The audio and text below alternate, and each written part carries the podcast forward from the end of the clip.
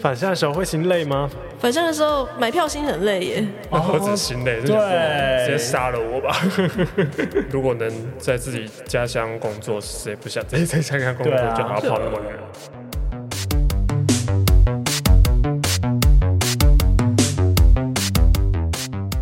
大家好，欢迎收听行销啪啪啪，我是你的 Podcast 主持人 Ting Ting。今天的录音时间是二零二三年的一月八号。那就是快要过年了，所以我们这次推出了跟过年有关的主题。如果你在收听这一集的时候，可能是已经正在搭车回家，或者是年假太长，后来不知道做什么的时候。对，那说到过年，就大家就想到就是坐车回家这件事情。对大部分在外地或者是台北工作人来讲，我这一集呢就想说，我们就来聊聊这一题的主题，那也募集大家的故事。那很高兴今天邀请到宁可当吃货的克宁，还有平常比较少出声，但是今天要以高雄人代表身份出。Hello，威文，嗨，我是威文，一起来聊聊大家的投稿。Hello，、嗯、大家好，我是克宁。等下，今天是怎样？有点尬，可能是我太久没录音了，没关系。可能是因为我们三个人都太累了。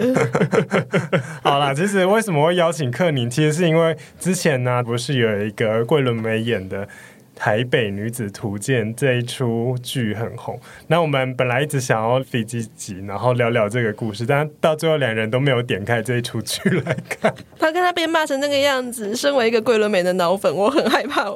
看完之后，我就会摧毁在我心目中的形象，所以决定还是不要看好了。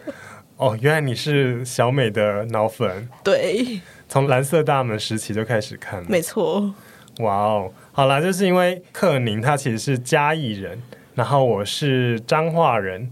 然后威本是高雄人，所以其实我们都对那个在台北生活这些这件事情有很多的很多的感触。这样子，那那时候就想说，哎，反正就算没有聊这出剧，其实还是可以聊聊就是这一个主题。我想说，听众虽然我们节目的收听轮廓最主要的还是在台北地区、双北地区这样子，最主要的收听群，不过应该有非常多跟我一样，就是其实都不是台北出生的人，尤其是行销啊、广告公司啊，或是媒体业啊，大部分工作机会都在北部。但是，这是真的。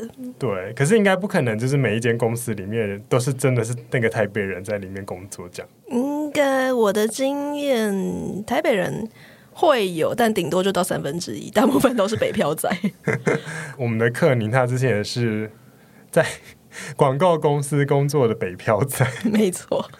那你要不要先讲一下你的故乡呢？像刚刚已经有提到，我的故乡我在嘉义的水上乡。嗯，现在的话是已经，反正水上是一个比较农业一点点的地方了。那据说我们的县长他想要把它打造成一个农工大县，让它发展越来越好。但总之，如果我一直待在水上的话，基本上是没有什么太多工作机会，除非我就去做服务业，或是跟我两个妹妹一样，他们就是在那种当地的儿童美语，当那种呃帮小朋友安亲班啊，然后上课的那种教师，然后可能也就是大概领个二十八 K 之类的，所以我才会因为反正我就是在大学的时候就是来台北读书嘛，那毕业之后就顺理成章继续在台北找工作。哦。哎，你以前就是念广告相关科系？对，我文化大学广告系。哦，那威文呢？我这样，你的故乡啊？我的故乡高雄吗？现在很棒啊！现在广告打那么大，几乎天天都有活动，每个礼拜都有活动。高雄的哪里有差哦？我高雄凤山。哎，五甲是算在凤山里面？对，它是在凤山里面。哦，凤山，凤山不错啦。就我住的位置是比较。三角地带，就是我要去凤山市区，我要进高雄市区，我要去小港，我都很近。哦，就是我只要骑车就可以到处跑的人。对，怎么怎么你现在讲的说不错，跟我上次 我们一起去高雄的时候，你跟我讲的好像不太一样。哎、欸，我说了什么吗？我说我在地人的心声吗？对呀、啊，呃，现在越改越好啦。可是就是就工作环境来说，嗯、我觉得应该是没什么进步。因为我们就，是就我现在还回不了高雄工作，还是就是一样的意思。因为我们就是有去那个中烈祠看夜景，然后就看，我就说，哎，为什么高雄房子那么多，但是全部都夜景就是要非常多的灯光，然后那里就是很多大楼的，你看看远方的八五大楼，它灯都没有亮哦，它现在快变鬼屋了。然后他就开始在讲了一些高雄工作环境不好啊，哦，现在那个现在政府也只是来这种做那种放烟火式的那种文创活动啊，布拉的讲的他讲说 在地人的那种，然后就我妈也是这么觉得，哦，我们劳资就是那个就业环境很差，那大概是这样。样子不是他刚刚那一趴这样，应该说就我们媒体产业啦，还有一些就是像你们的文组类的工作，其实都不太好。嗯、对对对，因为大部分还是以工业跟那些呃代工业比较。强势一点，好啦，那我们两位的与谈人，与谈人，与谈人 要这么慎重，都已经分享他们家乡跟工作来台北工作的故事。那我其实也是，我是彰化的那个园林人，园林市人，不要强调要脏话，脏话园林，所以我们就讲园林市就好了。就是我就是园林人，所以你们会跟桃园一样，就是桃园中立一边一国。哦，对啊，对啊，桃园中立啊，还有宜兰罗东啊，园林跟彰化也是。但我们就是一个，其实中部就是一个，好像之前有一些调查，就是算是也是一个工作机会和劳动环境，尤其是彰化县就是一个不是很好的地方，虽然它它是一个大县。但我记得园林在彰化里面算相对发展好一点点。嗯、对，但园林的话，它就是当地的一个算是一个经济主要的一个中心，嗯、就是因为它是在南投跟那个南彰化。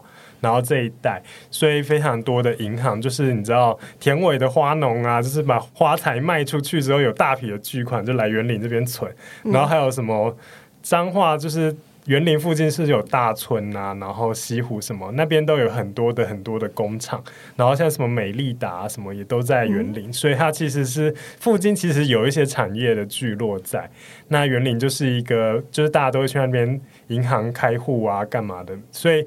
网络上会有人说园林是有钱人非常多的一个城市，那实际上好像也是因为那边的房子非常的贵，就是我们园林市的新的一些透天厝什么都是几千万的那一种，想说啊，还有点可怕哎，怎么好像比台中还贵 那种感觉？但是问题是就一样啊，就是刚刚讲到，其实实际上彰化的工作机会就是。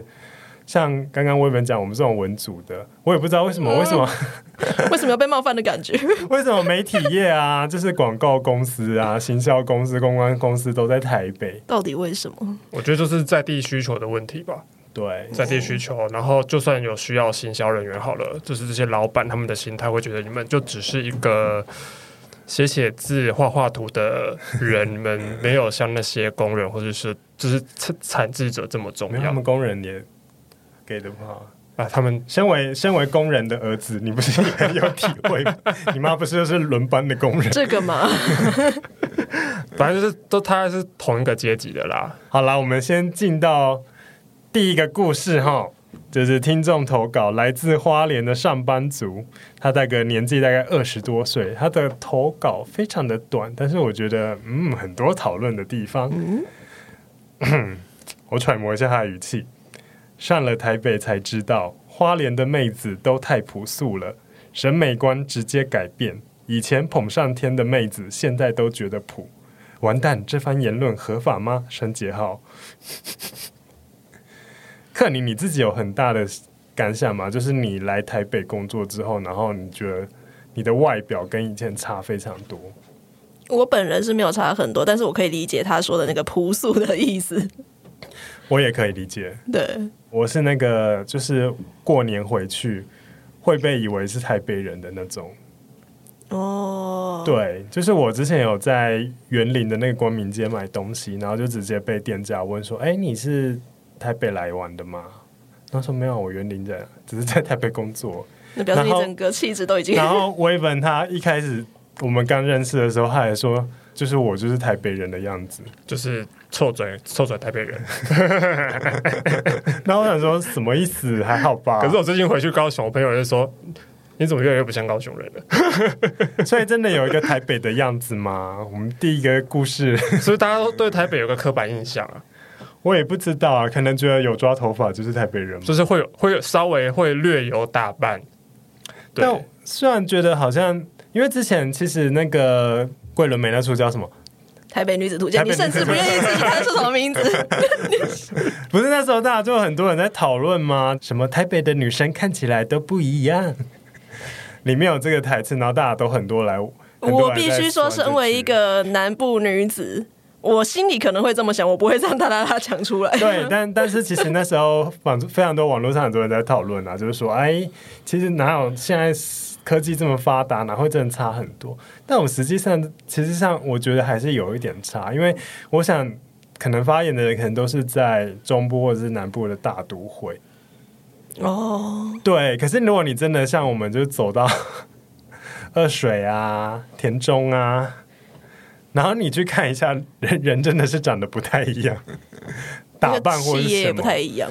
对。我觉得有一个很明显的差别是对于撞衫这件事情，嗯、因为我在南部的话，因为我也待过高雄一小阵子，然后我在我自己的家乡嘉义嘛，南部比较会就是我们如果一群人要出去，我看到我跟我朋友，然后撞衫穿很类似的东西，我们就笑一笑说：“哎、欸，好巧哦，你也穿这个。”那台北就会比较对方就会嗯好，然后下次大家就不会去走就同样的路线，那件就会永远都会封存，就对对对对对，就是台北人很。我觉得他们很急于展现一种自己很特殊、很有见解，然后很跟自己不一样的感觉。可是现在路上复制人不是很多吗？对啊，你说五官的部分吗？不止五官，就是穿着，其实虽然都不一样，可是就是就是都同一个系列哦，就是没有独特到就是哦，五官也有吧？啊，反正就都同一家整形诊所吧。哦，同一个系列，可能看同一出韩剧啊，就想要打扮成那个样子。有可能，对，但是就是那个女生的妆感，就是全部都是一模模一样一样。嗯，但是如果这真的穿到很像的，就是会不爽。其实我的观察，对，其实我是有点分不出来什么叫台北人的打扮。我觉得是城乡，就是可能我觉得去台南或者去去。我觉得差别就是高雄，你说那个蓝白拖，你就是高雄人；可是你在台北就穿个蓝白拖，再带个白袜子，也就是台北人。为什么蓝白拖会加白袜？我不知道为什么，我不知道看台北就很喜欢拖鞋穿白袜，不是吗？有人这样穿吗？拖鞋穿白袜是有，白袜这件事情在南部不会出现的，而且是长袜。你在高雄穿长袜就是被笑。哦、我我 高雄穿热裤啊，穿什么长袜？我在我之前就买了那个 King 嘛，这一个那个凉鞋的品牌，然后它就是有编织绳，然后我都会穿袜子。然后再配那个凉鞋，这样。我说上次穿回去，我朋友都说：“耶尔台北人呢。”他他第一次他第一次看我这样穿，的时候：“为什么要他他会他也觉得很奇怪。”可是我这样穿回去，我觉得哎，好像还不错看。我在台北看觉得不错看，之后我回高雄，别人就是用异样的眼光看着我。我想到另一件事情，我不知道现在还是不是这个样子啊。反正我们就是高中刚毕业要上大学，确定有学校可以读的那阵子，然后大家就会比较，反正现在在读书很苦嘛，现在就是想要。放纵、享乐、玩乐，然后女生就开始打扮呢，想说我要变成大人。嗯、那我在南部的经验，我读台南的私立学校，嗯，对，然后基本上旁边的同学都直接去烫那种大波浪卷发，哦，对，就是觉得说有一种成熟感。可是后来我来台北工作之后，我有问我的同事们，当他们开始要觉得自己要步入大人那种打扮，你们会去烫个卷发吗？然后就是得到那种很鄙夷的眼神，还是全部都剪剪短？就是会比较利落啦，对，就是会走利落风，对，嗯，啊，绝对不会烫。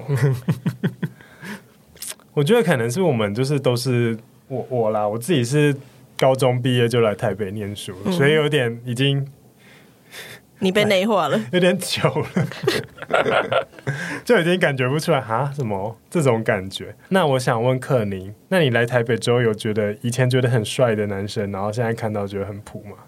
很帅的男生觉得普，我很帅的还是会觉得他很帅啊。但是当我回去家乡然后看到他的时候，我就觉得说，嗯，为什么你好像可以抓个头发？你是说回去看到以前觉得很帅的大哥哥吗？对，或是国小同学之类的。那你有觉得台北人比较会保养吗？还是还好？哎、欸，我有觉得台北人比较会保养，是真的。嗯，毕竟台北是一个资源比较多的一个，不管是在医疗上，嗯、还有接收资讯的发达度吧。还有医美的密集度吗？好，那我们接下来换到第二个故事，我觉得很有趣。我这一次的听众故事募集，其实是希望大家就是投稿各种不同层面，比如比如说是你要觉得天龙人怎样怎样，也是一个可以，或者是你要讲恋爱啊，在台北工作、恋爱、念书的各种事。结果发现投稿一律也不是一律，就大部分都是跟租屋有关的。好哦，那这个故事是来自台中的设计师。嗨嗨，行销啪啪啪，大大好，我是北漂的中屁股设计师。一起北漂头一次租屋，是一路从台南、台中、林口带上一点盘缠，准备以前女友，也就是现任老婆一起生活转成设计的勇者。那时找破头在台北市的物件，连看好几个大学十坪空间，在职场新鲜人带着无业转职卤蛇，心里不太好受，时间压力颇大，因此当下租下这间号称十平方格空间，印象深刻。当时下午刚结束上一间的洗礼，这个房东带我们交流完，前女友就突然哭了出来，说很想要这间。什么刚入场职场，巴拉巴拉一堆情了。无业的我把勇者现状一起哄抬，因此租到了现在十年了。这里有一个备注：当时那个定金刚出入社会还怕怕的，交易时使用帽子戏法，把钱放在手摇杯里，插着吸管边喝边看，当场看中意直接交易，一路租到现在十年了，房租没涨，依然一万五。想再找更大的空间，不可能，没涨房租就不错了。来自台中，然后在大道城租屋的故事，但我还是不懂他刚才讲的帽子戏法是什么。我听不懂，我也听不懂。他是啊，我知道了，他是把钱放在手摇杯里给房东看吗？我不太，这也很奇怪。这位听众可以来解释一下吗？好啦好啦，等一下再解释。但我自己对这个故事印象非常深刻，就是他刚才讲，他他带着他的那个女朋友，嗯、就是准准妻子，然后一起看，已经看了很多间，非常挫折。然后到最后好不容易看到一间好的，他们就是也不管，虽然那时候的房租一万五对他们来说太贵，但但是女友就流着泪说：“我们就住这间吧，好不好？” 就已经不想再看了。我觉得租房子真的找房子真的是一个很让人心碎的，真的很心累、很折磨的过程。对，因为很多奇葩的东西都看得到。你有因为租房子哭过吗？可你，我是没有哭过，但我有被我室友气过。哎，室友的故事等下非常多，等一下再讲是不是？奇葩室友，我们先到那个房子，就是你自己现在是住在哪里啊？我自己现在我到那个。算新店，但它其实新店南市角那边的交交接处那边，反正就是一定要到新北市才有办法找到物价稍微好一点点的物件嘛。对，心累。新店不是也蛮贵的吗？那那个是比较接近综合南市角那边的，嗯，物价还可以。对，就是我们这些北漂仔，大部分都住在那个卫星嘛。我现在我现在是在那个汐止。新北，然后威本也是在细致，然后当然更多人就是住在中永和或者是板桥或者新庄三重这样子。那威本你呢？你当初有住过就是让你心很累的房子吗？其实我来台北租屋都还算顺利啦。我来找屋的时候就会觉得说啊，怎么都这么小，因为在高雄都会有自己独立的空间，我还有点间，我有两间房间。一间书房，一间卧卧室。你们家是透天吗？不是透天，是那种公寓下面的楼中楼。Oh. 对对对，嗯，所以来台北就是，哦天哪！因为我在台，哎、欸，我大学的时候也是租屋，可是就是找的房子就是，哦，是那种超大平房，就是整层都是我的，然后才两千多块这样子就住了。什么意思？什么两千多块？什么意思？就两千多块的套房啊？哪里找得到这种东西？哪里找得到？他他是在这种。啊，没有没有，你你没有讲你大学在哪里了？我这样会让所有的台 所有的北漂仔吓到。我我大学在云林啊，湖尾那边，所以就是找他不用分享了。就是你这时候都是住在这种比较相对顺利然后舒适的环境的时候，你就在台北，你就发现八千块只能租一间类似像浴室大小的空间，会觉得哦天哪！真的就是我们这种中南部人，就是大家平常都是住透天厝。然后来台北都觉得都是能隔能隔多少就尽量隔多少。好哦，那接下来就要讲一个励志的故事了。为什么会录励志呢？虽然它也是一个租屋的故事。接下来投稿的是懒人妈妈 Samantha，然后她就说：“我有一个 flatmate 是国小资优班老师，我们互不认识，可是他泡面没吃完都直接放冰箱不加盖。”然后头发每次都塞住排水口不清，以及厕所的垃圾桶是一人一个，我们有四人挂号。他的每次都到挤满垃圾袋卷高处走路的风，担心把桶内的垃圾震出，却仍然不清垃圾桶。他们好特别哦，他们厕所里面有四个垃圾桶，然后一个人一个。我第一次听到这种的，我第一次是不是浴室就已经够小间，然后来放四个垃圾桶能占一平的空间？那那那这个人不会偷偷把垃圾丢到别人的吗？好，后来因为他要嫁人搬家，但搬走前疑似东西太多，又赶着要去度蜜月，全房间的东西都搬出来放在玄关跟门口，新住客进来也傻眼。当时另一间室友是一个足不出户的大姐，好像长期偷用我的电锅。挂号，我比较晚搬进去，所以合理知道那是我的所有物。我会发现是因为有次提早下班回家要煮东西，打开盖子发现他正在热他的食物，然后一个摊手的 emoji。嗯，好，但是最后这个故事有一个励志的结尾呢。这个 Samantha 呢，懒人妈妈 Samantha 呢，她后来就是。就决定了租屋租的实在太累了，他们就在内科买了房子，很棒很棒很棒！是内湖科学园区吗？是的，哇，嗯，他他有能力在内湖买房子，干嘛这边租房子？那可能是那个辛苦在存头期款的过程啊，就是先咬牙着跟奇奇怪怪各式各样的人住。我不知道为什么，我听到这个结尾之后，我对前面的那些同情好像突瞬间消失，怎么办？好了，但你还是要分享，你有遇过奇怪的室友吗？奇怪的室友，像最常见的就是那种被偷用东西很多啊。嗯，刚刚那个偷用电锅，偷用东西很多啊，然后放冰箱里面的食物被偷吃之类的。这个真的是，但我自己，我大学的时候有租过，因为我大学是念台艺大，然后虽然我们家在。在戏只有买房子，那我还是有短暂租，但那那边的房租其实蛮便宜的，嗯、就当时福州地区。好，但那个室友不是那个怪，不是他造成别人生活困扰的怪，是他对风水非常的有 执着，所以那一次他就突第一次看到他的时候，他就带了一个风水师，然后拿着那个八卦。那你说大学吗？对对对，就是我们在找室友，那他就进来的时候就拿那个风水的，哦，然后看看看看看看看看看，好，这间好，嗯，然后就这样住进去，然后就照那个风水师的建议开始摆他的东西，很执着风水的这个室友，他是那个电影系，然后有一次就是。就是暑假嘛，大家一般学生暑假都会回家，所以那个房间会空着。然后他们暑假有一个暑期制作，然后他就问我另外一个室友说：“哎，可不可以？就是你回回那个家住的时候，那暑假的时候我们有拍片，然后你可不可以让我的那个剧组的朋友，就是同学班上的同学一起来住这样子？”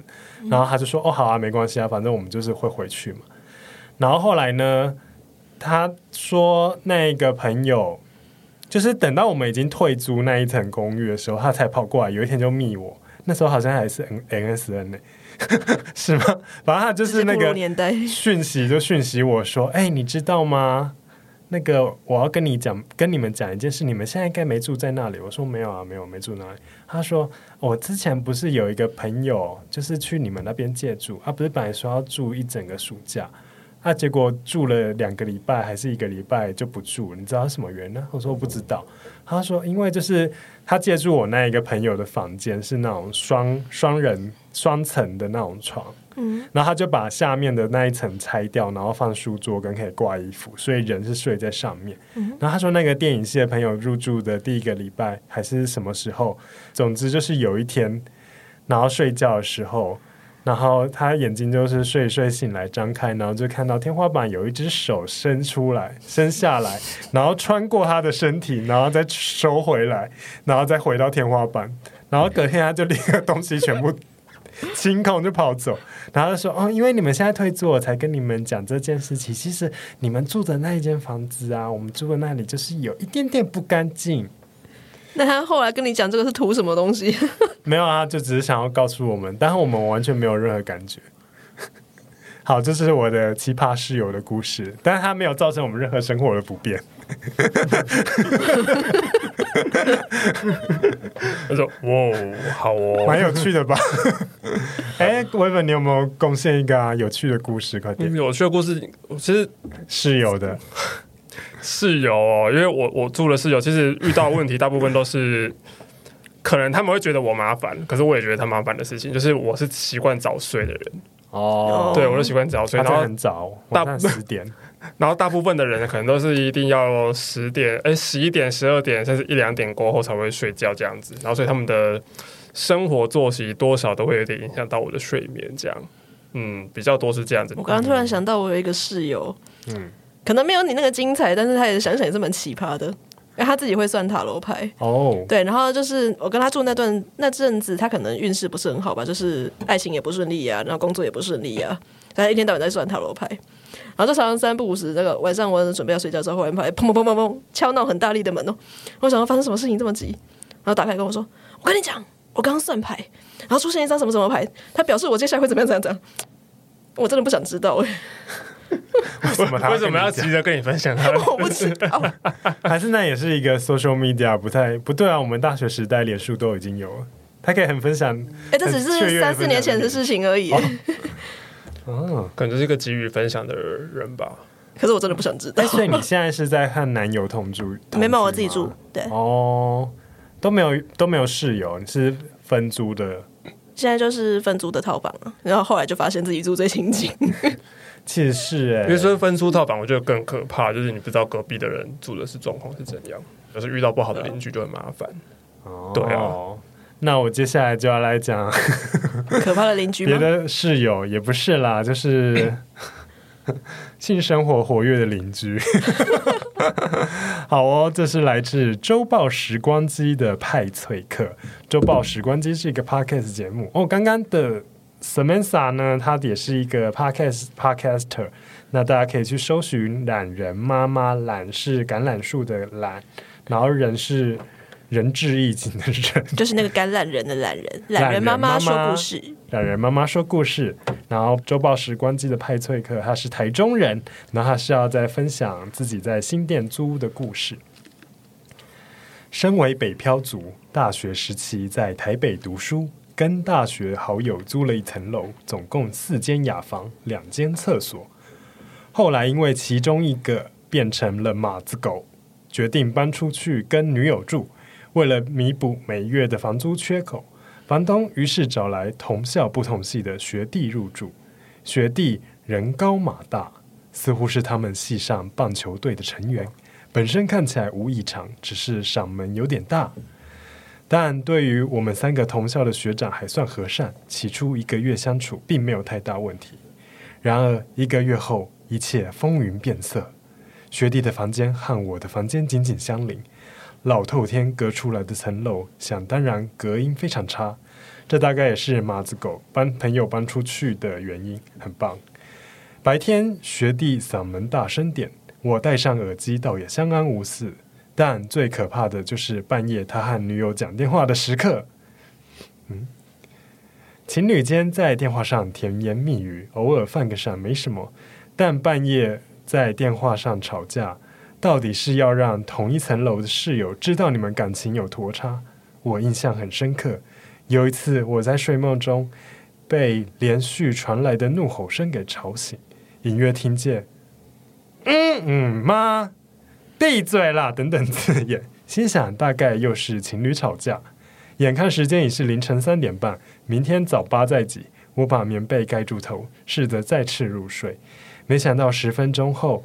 隔壁开始暴力捶墙，整间房间都开始震动，伴随着此起彼落的“”国骂。我从床上坐起来，脑海里第一个想法是：我才要骂干吧？大概是手痛了，捶墙终于停止，但怒吼跟歇斯底里的哀嚎仍在持续着。哥，你不要这样好不好？你妈的，我错了啦，原谅我了。诶，连原谅都要讲那个干你。不知道该哭还笑，哪有人这样请求原谅的？当晚不知道是他心痛，还是墙壁在痛，又或者是我耳朵很痛。我朝向那面墙，发现墙已经龟裂了。这房东用料很不实在，大概再锤几下，墙壁真的会爆吧。正当我庆幸学弟已经停下，没想到他这是像跑车大力踩油门一样，连续对着墙面又来了几拳跟三字经，我真的受不了，对着那面墙大喊：“干，不要吵了啦！”他才终于停下来。不对，他去锤另外一面墙了。果然，没多久赖群主响了。哎、隔壁学弟在冲三小啦！看来我的室友遭受波及，最后我们只好在有房东的群组告诫学弟，若他的拳头不愿意停下，我们也只能呼叫警察。这时怒吼与捶墙声已经消失了，仅剩下学弟的啜泣声。隔天，房东来检查墙壁，过没几天，学弟就搬走了。这大概是我北漂有史以来遇到最可怕的一次租屋经验。祝福大家在同一个租屋处底下不要遇到怪人。我好像有类似的经验，就是那种你，你有怪力室友吗？不是怪力室友，是他们三更半夜也是一样情侣吵架，嗯，在那边吵，而且这个吵的幅度也蛮夸张。他不是只有我们这一层听得到，他是整个巷子听得到。哦，对，然后后来就是就每个。就可以听到每一栋的人都有出来骂，说什么“叉叉小啊，谁被捆了，给我警察来哟”。然后后来就真的听到警车的声音，然后就来把他把他带走。可是这种还好吧？有一些是不是有些人听到是那种可能是很像是在家暴或者怎样，也很恐怖。没办法，明显就是情侣对骂。哦，好了，但他学弟到底是他？我觉得这个点好奇怪，到底他房东到底是用什么隔那个隔间？为什么可以？学弟可以打破，它是我音里面的，不是啊，可能不是水泥墙吧，因为很多隔间都是很多都是木板啊，对啊，嗯，可是木板可以敲出裂痕哦，有些木板其实蛮软的，好可怕哦。对，我没有住过那个哎木板隔间的，我有住过啊，就扣扣扣都可以跟别人说，嘿，你在隔壁吗？有啦有啦，我大学时代你可以去敲敲每一面墙，敲那个声音听起来最清脆的。可是我们的。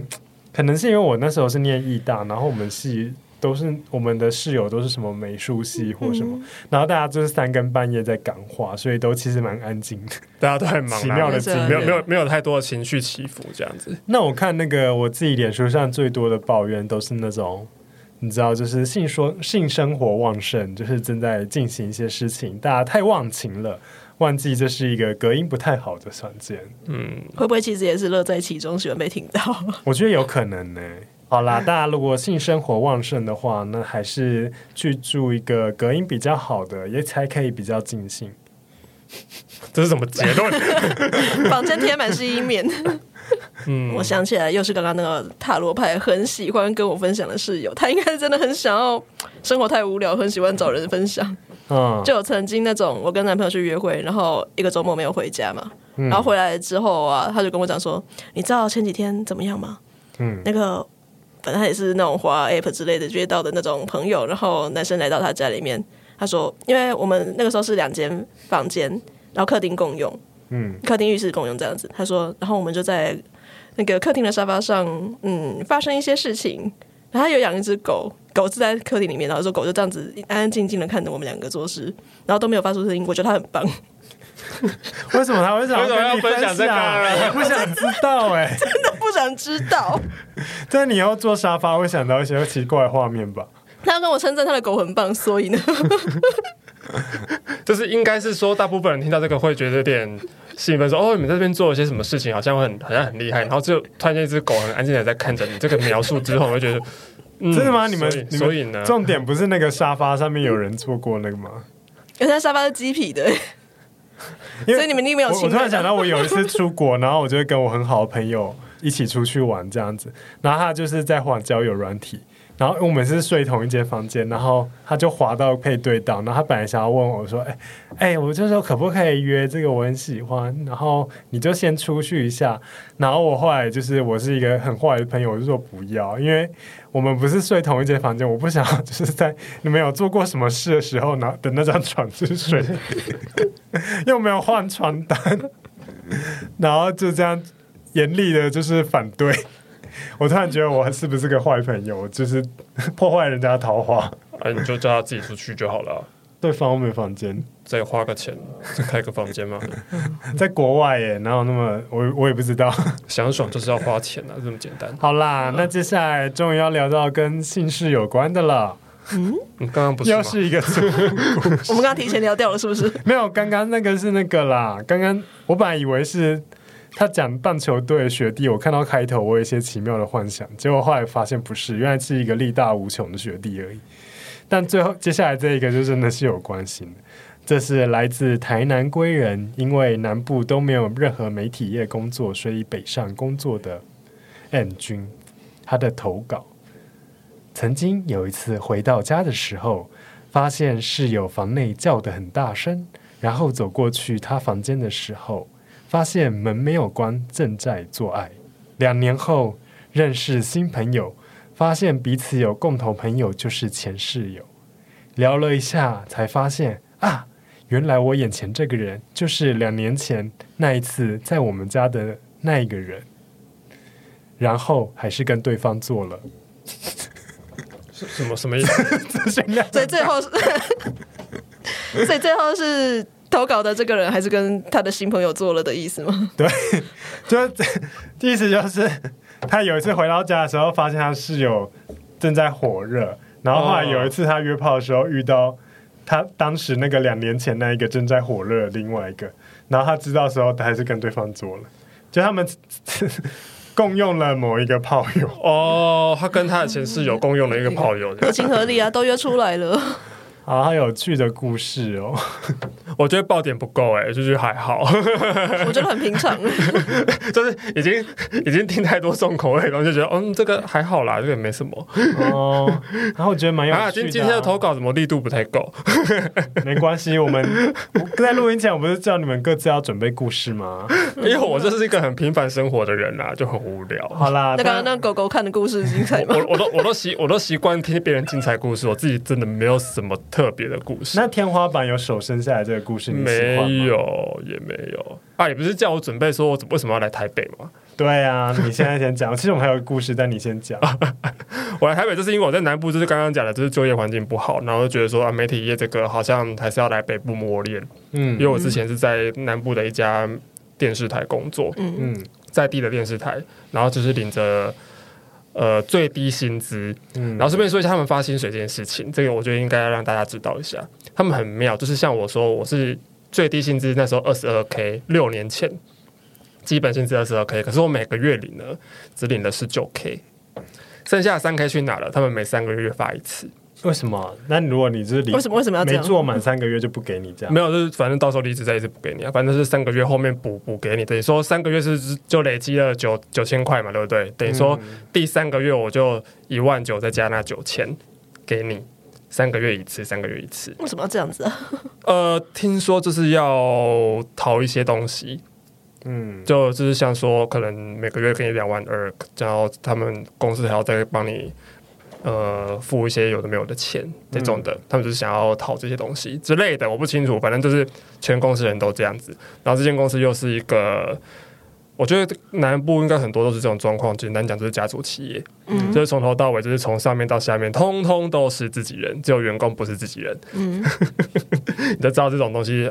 我就觉得这个地方应该是没什么未来，所以我就来了台来到台北工作。嗯，然后来台北工作，除了这一点之外，还有另外一点，就是纯纯粹是感情的状况，就是因为我怎么啦？你说说看啊。我的前男友，因为那时候也知道他准备要来台北工作了，那我就想说，嗯，那我也一起刚好可以借这个机会，然后想说可以跟着他，就是一起来台北，然后就是有多了相处的机会，然后想说可以是不是有机会可以复合这样。那结果来台北，殊不知呢，就是哦，软体一打开，哇，好多形形色色的人哦，然后就忘记这件事情了。然后，然后就一直一直就认识很多人这样子，然后直到认识到我隔壁这一位，然后就比较稳定了。好害羞。我以为我今天是来当来宾来聊，结果我是在看你们放闪。哎、欸，那你跟歪嘴鸡呢？哎，前前提要，歪嘴鸡就是 克宁的男友，男朋友对，怎么也是在台北认识的吗？就很无聊啊。哎、欸，其实我们交往超级久哎、欸，不是在台北认识哦，在在台北认识没错啊，其实就是大学的学长跟学妹，就这样。对啊，超无聊吧？哦，就是没有什么惊惊喜的剧情，这样就是没有像台北女子图鉴一样，就是有各种的感情就是有有十二集，有十二个男人这样，然后跟着那个，毕竟你也是某种版本的林一山，就是从嘉义水上来到台北打拼。因为我觉得大部分不会像他换的那么频繁，嗯，但那个已经让我看不太懂这部剧的主轴到底是在讲北漂还是在讲爱情。不过，在东京的版本是的确是爱情跟那个事业是息息相关，可是他是借由那个感情的状态来讲，就是他这个人现在的一些对于现状的不安定啊，或者是他想要追求的事情的不同。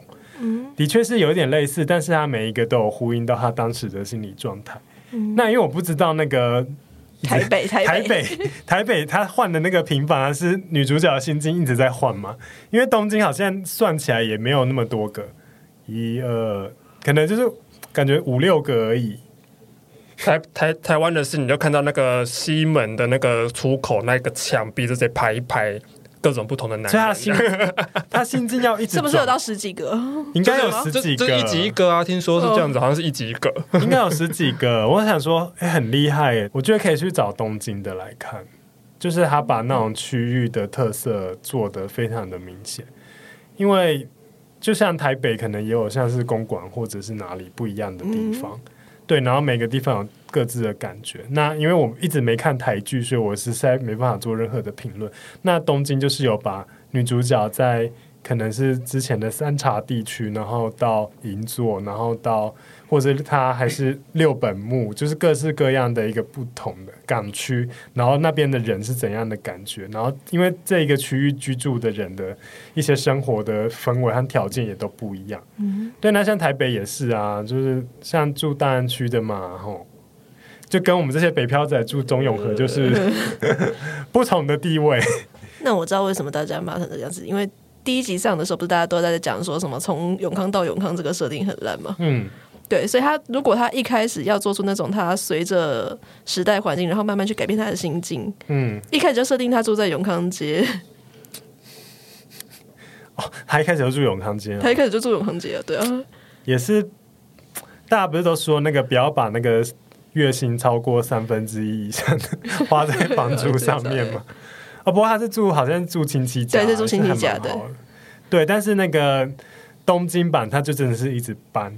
他一开始住的可能是有点像那个台北的公馆，或者是可能不是中永和，或是公馆那种地方，就是生庶民的那个生命力算蛮强的，然后也学生比较多，然后生活比较平价，但是又有很多好吃东西的一个地方。嗯、然后后来就是一直搬，一直搬，然后越住越高级，这样。嗯、对，就后来也有住到像是可能是像台北的天母或是大安之类的地方，然后最后就是最高级的新一区，什么这种感觉，这样。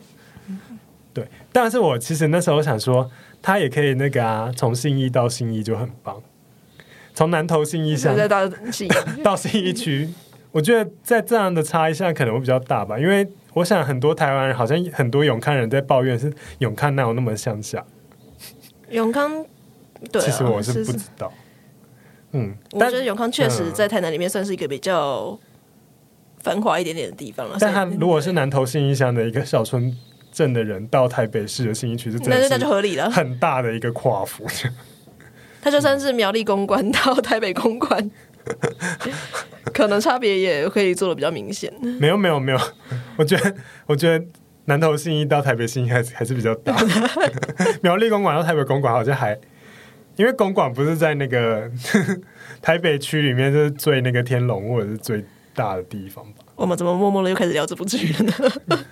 没有，其实本来就是想要聊一些城乡啊，或者是对我们本来 本来预期是可以让大家勾起就是对家乡的回忆，或者是在想到台北生活打拼的故事，然后就突然就发现这个所有的投稿都是跟租屋有关。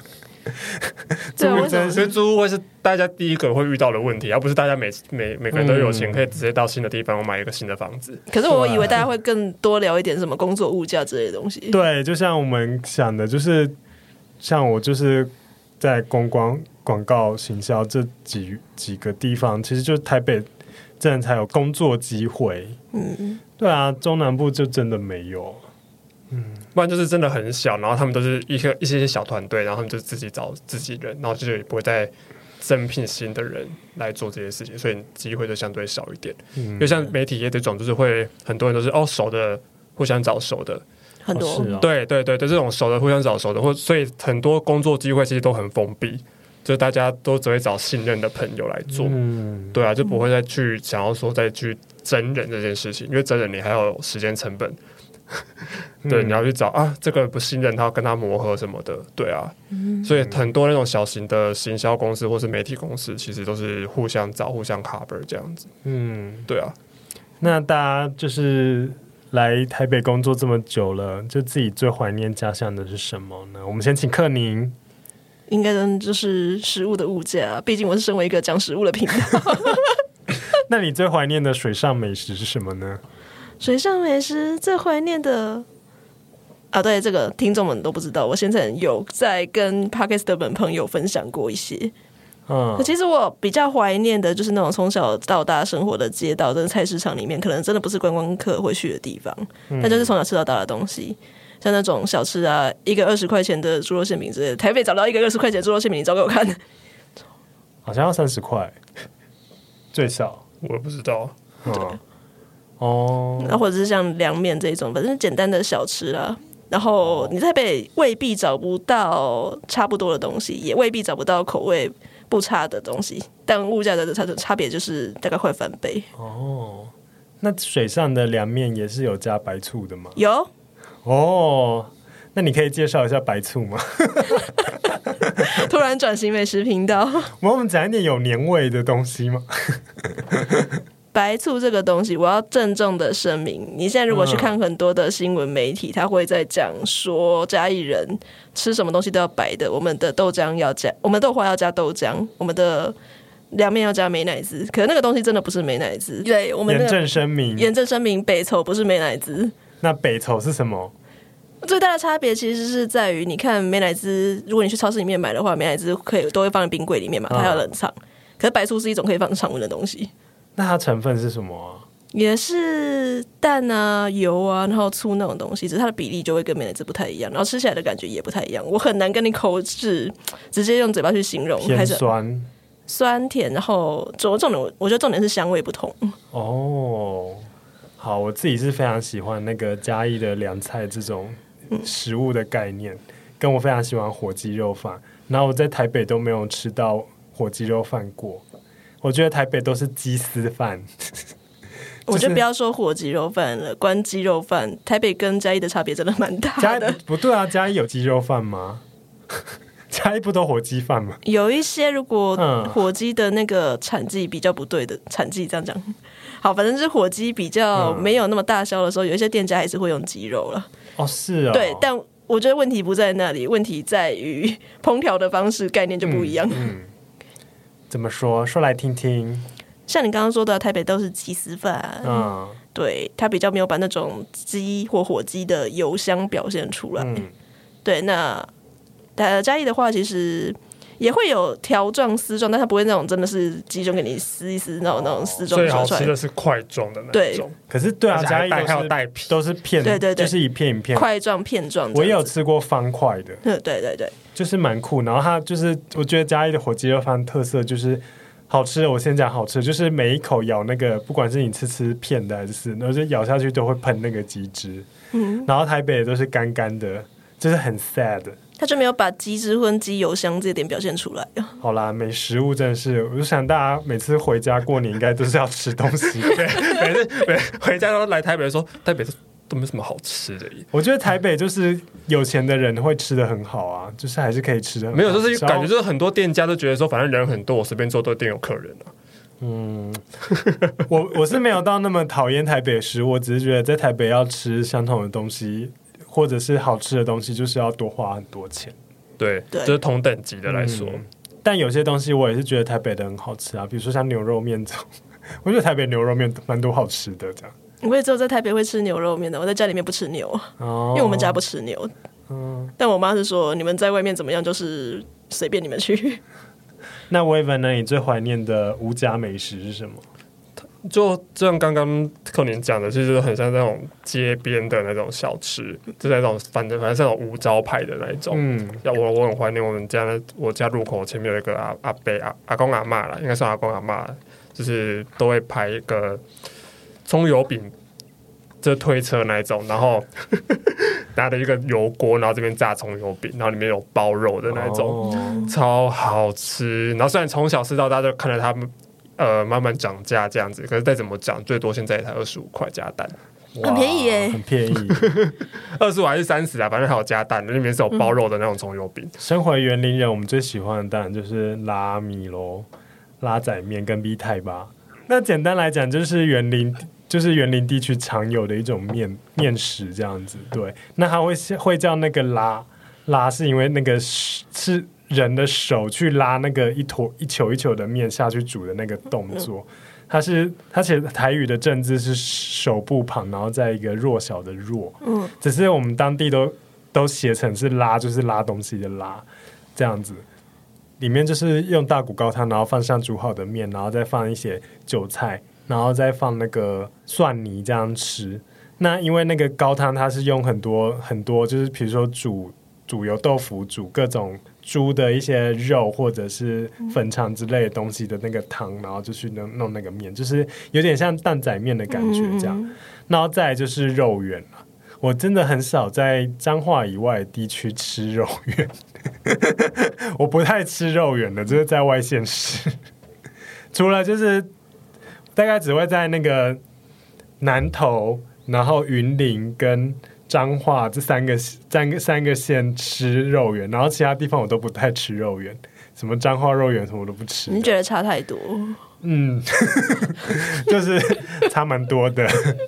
但是我们彰化其实南北的肉圆又不一样，这又是一个另外一个故事。但我们今天不是饮食特辑，这这简单总结一下，就是我们大家都有各自很多很怀念的食物了。嗯、那我想很多。中部人、南部人或者东部人来台北最不适应的，应该一一块也是食物吧。嗯嗯，食物的价钱，食物的口味。对啊，我想加一点就是吃到鸡丝饭，应该就是一肚子火。然后它上面写加一火鸡肉饭，那我就说怎么够鸡丝饭？台南人应该也是吧。这是什么卤肉饭？台南人只要就是来到那个台北，然后看到有挂府城的，应该都觉得很累。就店名有府城 开。我听过一个很有趣的说法，我老板昨天才讲，他说那个他正式意识到他已经不是那个他已经是台北人的时候，就是他上来然后北部，然后大概十年的时候，他发现他吃东西已经不会加糖了。他是哪里人呢？啊？他是哪里人呢？我没有听他详细说，他也是偏南部。可是我们南部没有人吃东西在加糖啊，没有，我也没有啊。他说他已经被台北同化这件事情。可是我们我煮可能是猪脚或什么才会放糖，有一些特定的料理会放一些糖，没错。嗯嗯嗯，好啦，食物真的是祝大家就是过年回家要吃到各种你们喜欢的家乡味哟。那我们现在来进最后一个故事。最后一个故事是叙事圈的阿燕，他非常的用心的，就是录了一段。那我们现在来听哦。嗨，大家好，我是叙事圈的阿燕。呃，我想要跟大家分享的，可能跟在今天这一集你会听到的很多人可能不太一样，但也算是一种北漂仔啦。对，我是北漂的通勤族。身为一个在台北工作的桃园人啊，我以前每天。起床通勤到台北上班的时候，我就觉得非常的痛苦。就分享三个我觉得非常有感的点。第一个就是因为我没有开车，我是搭大众运输，所以大众运输的品质就很重要。但是桃园的客运。可以说是烂到有剩。那桃园人跟中坜人的最大共识就是，桃园客运真的很烂。那如果坐到最烂那班车，就好像随时开一开就会解体一样，或者是椅子太硬太难坐，或者是没有窗帘，然后太阳太大的时候会闪到睡不着。就算到了台北换了呃不同的客运的公车或者是捷运，那也因为捷运啊或是巴士上面挤满人，就会让人觉得非常的痛苦。更不要说我曾经搭公车的时候遇到好几次司机开车开到睡着。那 真的很可怕。好，那第二点就是，其实从桃园到台北，呃，顺利的话啦，开车大概四五十分钟。那坐公车其实顺利的话也差不多。不过就是因为这样子，就是桃园跟台北的距离说近不近，说远不远，所以就会让人想说，那我就不如住在桃园，然后台北来回通勤好了，也省得台北这样比较高的生活费。当然要牺牲的就是自己的时间。那可能有人会说，哎，你可以坐火车啊，但是火车真的是很挤，然后它离我以前那个公司的位置又比较远，更不用说有人说，哎，你可以去搭桃园捷运啊。现在的桃园捷运不是给桃园人搭的，那是台北人搭去坐飞机的捷运。对，那回过头来说，坐公车虽然可能一样也会四五十分钟就能够到台北。不过呢，可能会因为你每一站都要等人上车，然后还有路上可能的塞车情况，甚至可能开开，然后公车出了问题等等，所以基本上都会超过五十分钟。我是一个不吃早餐就没办法开启自己一个完美一天的人，所以呢，我一定要呃六点左右就起床。第一个是为了避开交通尖峰时段，那第二个就是我希望能够好好吃个早餐再进公司，所以我就六点起床，然后去上班。到台北这样，但我还是有遇过，就是醉酒，曾经因为可能呃车子开开，然后在高速公路上不知道是出了什么意外，然后我们还要下来换车等等种种原因，我曾经遇过醉酒就是超过一个半小时才到台北。这样的经验绝对不是只有我有啦，也包含着每天一大早就为了要赶着起床到台北的一车车桃园人。那有些人就会说，那你为什么不在桃园找工作就好？那其实很简单啊，因为。桃园没有工作啊，除非你是服务业、工业，或者是呃有一些部分的科技业，不然某一些特定的产业，好比我从事的媒体业，几乎都在台北。就算其他地方有好了，那个薪水也是少得很可怜。所以为什么各位大老板们不考虑一下把公司往南搬呢？这对你们来说也是节省成本，不是吗？后来啊，因为我每天这样通勤，然后花至少两小时在车上，那。有人会说：“哎，东景，你可以看书啊，然后或是你可以玩电动啊什么的。”其实说真的，你每天这样子通勤，你会很累啦，你没有那个心力去什么玩电动、看书之类的。所以我一上车都在睡觉。说真的，就是每天都浪费至少两个小时在这样公车的来回之中。所以在我开始工作，然后通勤这样两三年之后，我就决定搬到台北住。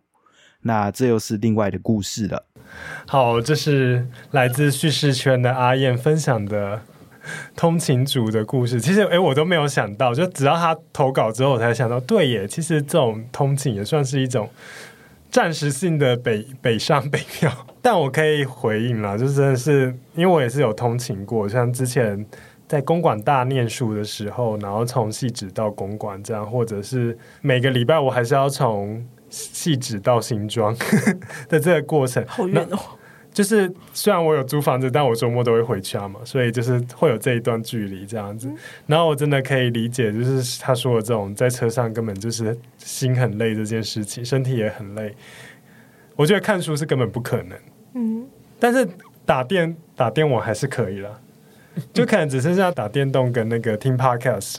就我可完全可以理解，就是通勤真的为我们这些 podcaster 带来非常多的流量，因为像是过年这种年假，然后我们的收听量就会大幅下降。我自己的节目就是在那个通勤时段是收听量收听的最高。我觉得心累的感觉，我比较不会发生在通勤了，但会发生在返乡的时候。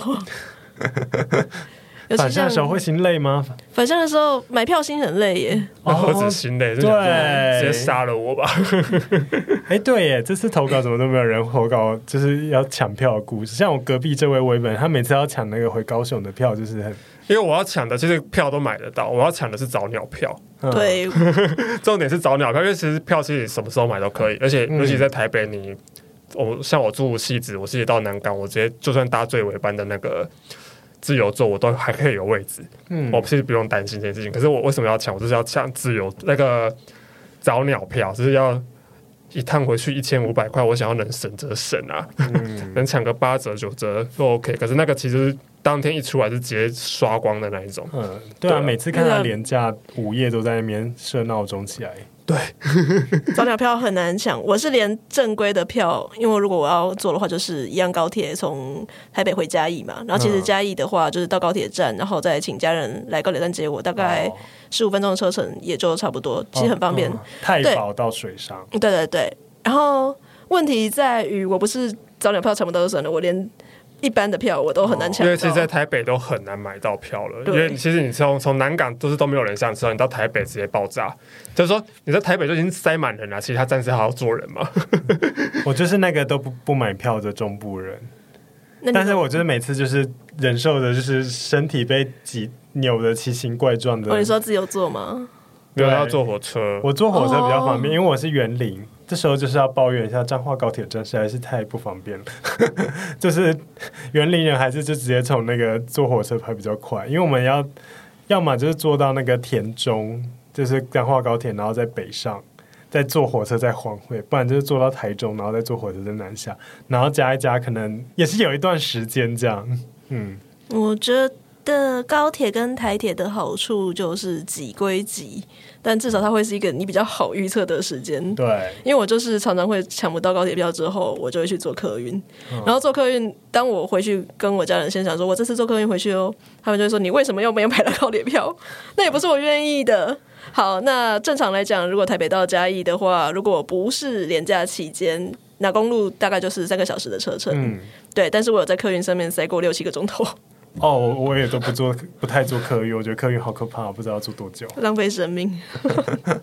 唉，这就是我们这些外地人的辛苦，这都是家里在台北的人无法理解的。真的，如果能在自己家乡工作，谁不想在 在香港工作，就好跑那么远？啊、台北人还会默默讲说啊，我最喜欢的就是过年期间了，台北变得好空旷，好悠哉哦。开始在节目大大 diss 台北，大家都讨厌台北人这样。这明明回到家还被以为是台北，然后然后上来被台北瞧不起这样。哎、欸，可是我是在有在那个看过，就是人家在讨论又回到那出剧的时候，他们有一个很精准的比喻，他是说台北就像是你的工具人，你都靠它吃穿生活，但是你最爱的还是你的初恋，你的故乡。然后我就突然觉得，哎，虽然这一个这一句话就背后有一些，就性别上有一些顾虑，但是我觉得好精准哦。其实很多人对台北的这种恨，却没有想到说，可能我们都是在这里，在台北这个地方讨生活，我们就是利用这里念书求学，然后赚取金钱。但是我们最后都好像，我最后这目标就把钱拿回家乡，或者是我就是最爱，就是永远都是在嫌台北食物烂，还是我家的火鸡肉饭最好吃。但就某种程度上，觉得这一句话蛮精辟的。嗯，或或许我们可能要用另外的方式来看待这一个令人又爱又恨的城市吧。嗯，所以我们最后来结尾吧，就是说你们自己最喜欢台北哪个地方？没有，他刚刚好不容易拉到正向的部分。哎，过年不要紧，大家过完年过完年还是要还是要回台北工作。对啊，就是啊，要回来工作了，好吧？你说高雄五甲人，你真的没有任何一个台北市？台北比较好的地方吗？我怕我说了会有点那个。那个？我是说啊，因为我男友在台北。哇哦！就我现在唯一的归宿就是这个吧。不然我其实台北说真的啦，游乐嘛，我没有什么游乐，就是我上班下班就是直接赶快闪回家人了。Oh. 对啊，就是我尽量是想要避开这些城市的。哎、欸，骑个像我在高雄，我想骑车去哪里就去哪里，我就觉得很轻松。嗯、可是去台北，我只要一进市区，我说我不要骑车，我要直接坐捷运。哦，oh. 就是那种交通那种繁杂的程度，我觉得很可怕。对，我讨厌讨厌台北的交通，讨厌台北的很多事情。可是没办法，我的工作这边。那喜欢台北的天气吗？Fuck you！台北好的地方呢，就是谢谢台北，让我遇到了很多我音乐创作上的贵人，那也让我有很多演出的机会。如果我没有来台北，我在高雄应该就是还是一个宅宅的音乐人，就还是跨不出去这样子。还有交了男友吗？嗯，男友在哪里都可以交的哦。那克宁你呢？你喜欢台北的一点呢？我不得不称赞台北，我觉得它做的比较好的一点是，它有非常好的大众运输系统。嗯，那这件事情影响了什么？虽然常常会这边说要去排捷运啊，然后去打公车什么的，然后在这边等的时间很浪费生命。但老实说，如果不是因为它有到某一些站点的话，如果我是这样在嘉义自己骑车，有一些地方我想都不会想要去去去过。对，那就变成说我可能很少像我如果自己住在这。我住在中和，住在新店，我不会想要跑去淡水看夕阳之类的，对，所以我觉得还蛮感谢台北这一点的。嗯，那你最喜欢台北哪个地方？我其实还蛮喜欢中正纪念堂偶尔会办的一办的一些站，它的路线会跟华山或者松烟的那种站不太一样，真的走比较深度的路线。竟然是中正纪念堂，对。我现在自己蛮喜欢的几个地方，一个是那个台湾文学基地，就是原来的，不错。原来的，哎，糟糕，我竟然忘记了这是什么。它原来是一个啊，齐东诗社啦，对，然后那里有非常多美丽的日式的老老房子这样子，嗯、然后还有国家摄影中心的台北馆也开馆了，前年的时候。开馆，然后是就在台北火车站附近，然后是一个非常漂亮的一个河洋混合的建筑，就是那一代其实蛮值得去看的。对它，它是以前那那一代其实就是以前的城内地区，这是我很喜欢的一个博物馆。然后再来就是台博馆，嗯、也是在城内的台湾博物馆。这样，台博馆是在二二八纪念公园里面嘛。然后旁边可以跟土地银行的另外一个馆一起看，古生物馆一起看，然后门票都超级便宜，可是里面展品是非常的赞的那一种，就是非常适合带外国人来进去看台湾的一些非常珍贵的展件，然后可以从大航海时代的台湾，然后一直看到可能是近代的一些东西，这样子，这是台北我蛮喜欢的几个博物馆。那之后要分享一下你喜欢台北哪个部分吗？我刚才已经就是默默接了，就这样子而已吗？我喜欢台北的部分吗？他一定要你接男友了？灵灵魂拷问我吗？嗯，我喜欢台北的部分哦。我觉得可能也是捷运呢，就是交通系统。因为我其实我必须讲，我是一个虽然我来自彰化，然后我想为什么会被说是台北人的原因，就是因为我到现在都还不会骑摩托车。那我比你进步一点，嗯、至少会骑，虽然我很我很早就上来了。然后我今天早上我妈出门前，我们还很认真的跟我说：“哎、欸，你这不去学个摩托车？”我说：“不用啊，就搭大众运输系统就好。”已经完全台北化了我，我真的是。但台北人至少不会摩托车，至少会开车。没有吧？我认识的台北人就是不会骑摩托车，至少他会开车。好好，我去学开车可以了吧？对，那台北的话，另外一个喜欢的地方，毕竟我从大学时代就是一直待在这边了，所以其实有很多习惯的一些可能是生活方方式或什么，都是跟这个城市息息相关的。对，不过往另外方向想，是很多东西其实也逐渐的在中部、南部都可以看见，比如说以前习惯吃早午餐喝咖啡。在我学生时代，好像中部还没那么多那种，就是可以点一杯咖啡，然后坐很待坐很久的咖啡厅。可是现在我们园林的那个咖啡厅密度就超级高。嗯，对。那这些生活习惯，就是以前可能在北部念书的时候累积的生活习惯，它其实还是跟这个城市空间是有息息相关的。对。那我想捷运也是，就是作为一个园林人，平常在家就很少出门，因为也不会骑摩托车，也不会干嘛。然后就不知道去哪里，可是，在台北就可以，我们去看个美术馆，做个什么事情这样子。嗯嗯，这可能是我喜欢台北的地方吧。但天气真的是很烂，烂死了。去你妈的烂天气！希望大家过年收听这一集的时候也是个好天气。中南部应该很容易啦，嗯，中南部应该就是大晴天。反正过过年的时候，我们就已经在中部啦，在中部南部啦。呃，不管台北人了。对啊，你们台北人，我们这边讨厌的北漂仔都回乡了，你们就好好享受你们的雨天吧。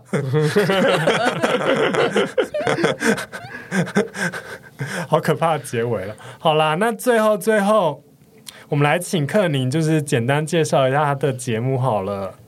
好，宁可当吃货是一个在分享译文以及美食的频道。那我每集会讲的主题都不太一样，可能是译文相关的，像是舞台剧，像是电影，像是我最近看的书。但最后一定会跟讲一些跟饮食相关的故事，并且我们每个节目有一个小单元叫做美食 bonus，这是一个蛮受欢迎的单元。那大家可以来听听看我如何用一个吃货的角度去讲这些艺文故事。那你的过年的主题会是什么呢？我过年的主题有还在想，我现在有在想说要不要介绍一些过年传统零食，然后分享一些我最近被演算法打到，我就想说演算法到底是不是很了解我推荐给我的这些零食？我觉得过年的就食物还蛮好想象，但是就是不知道搭配什么故事。就就就你节目选材的话，嗯，比如说年菜佛跳墙要配什么故事之类的，这类的对。还要想，总之先让我把正职忙完，有空才能录音。期待期待，对啊，现在过年就是年前是最忙的时候吧。嗯，好啊，年假收听的话，就是祝大家就是吃了很多的零食，但是都不会发胖。嗯，祝大家农历新年快乐喽！新年快乐，新年快乐，新年快乐！拜拜。哎、欸，等一下。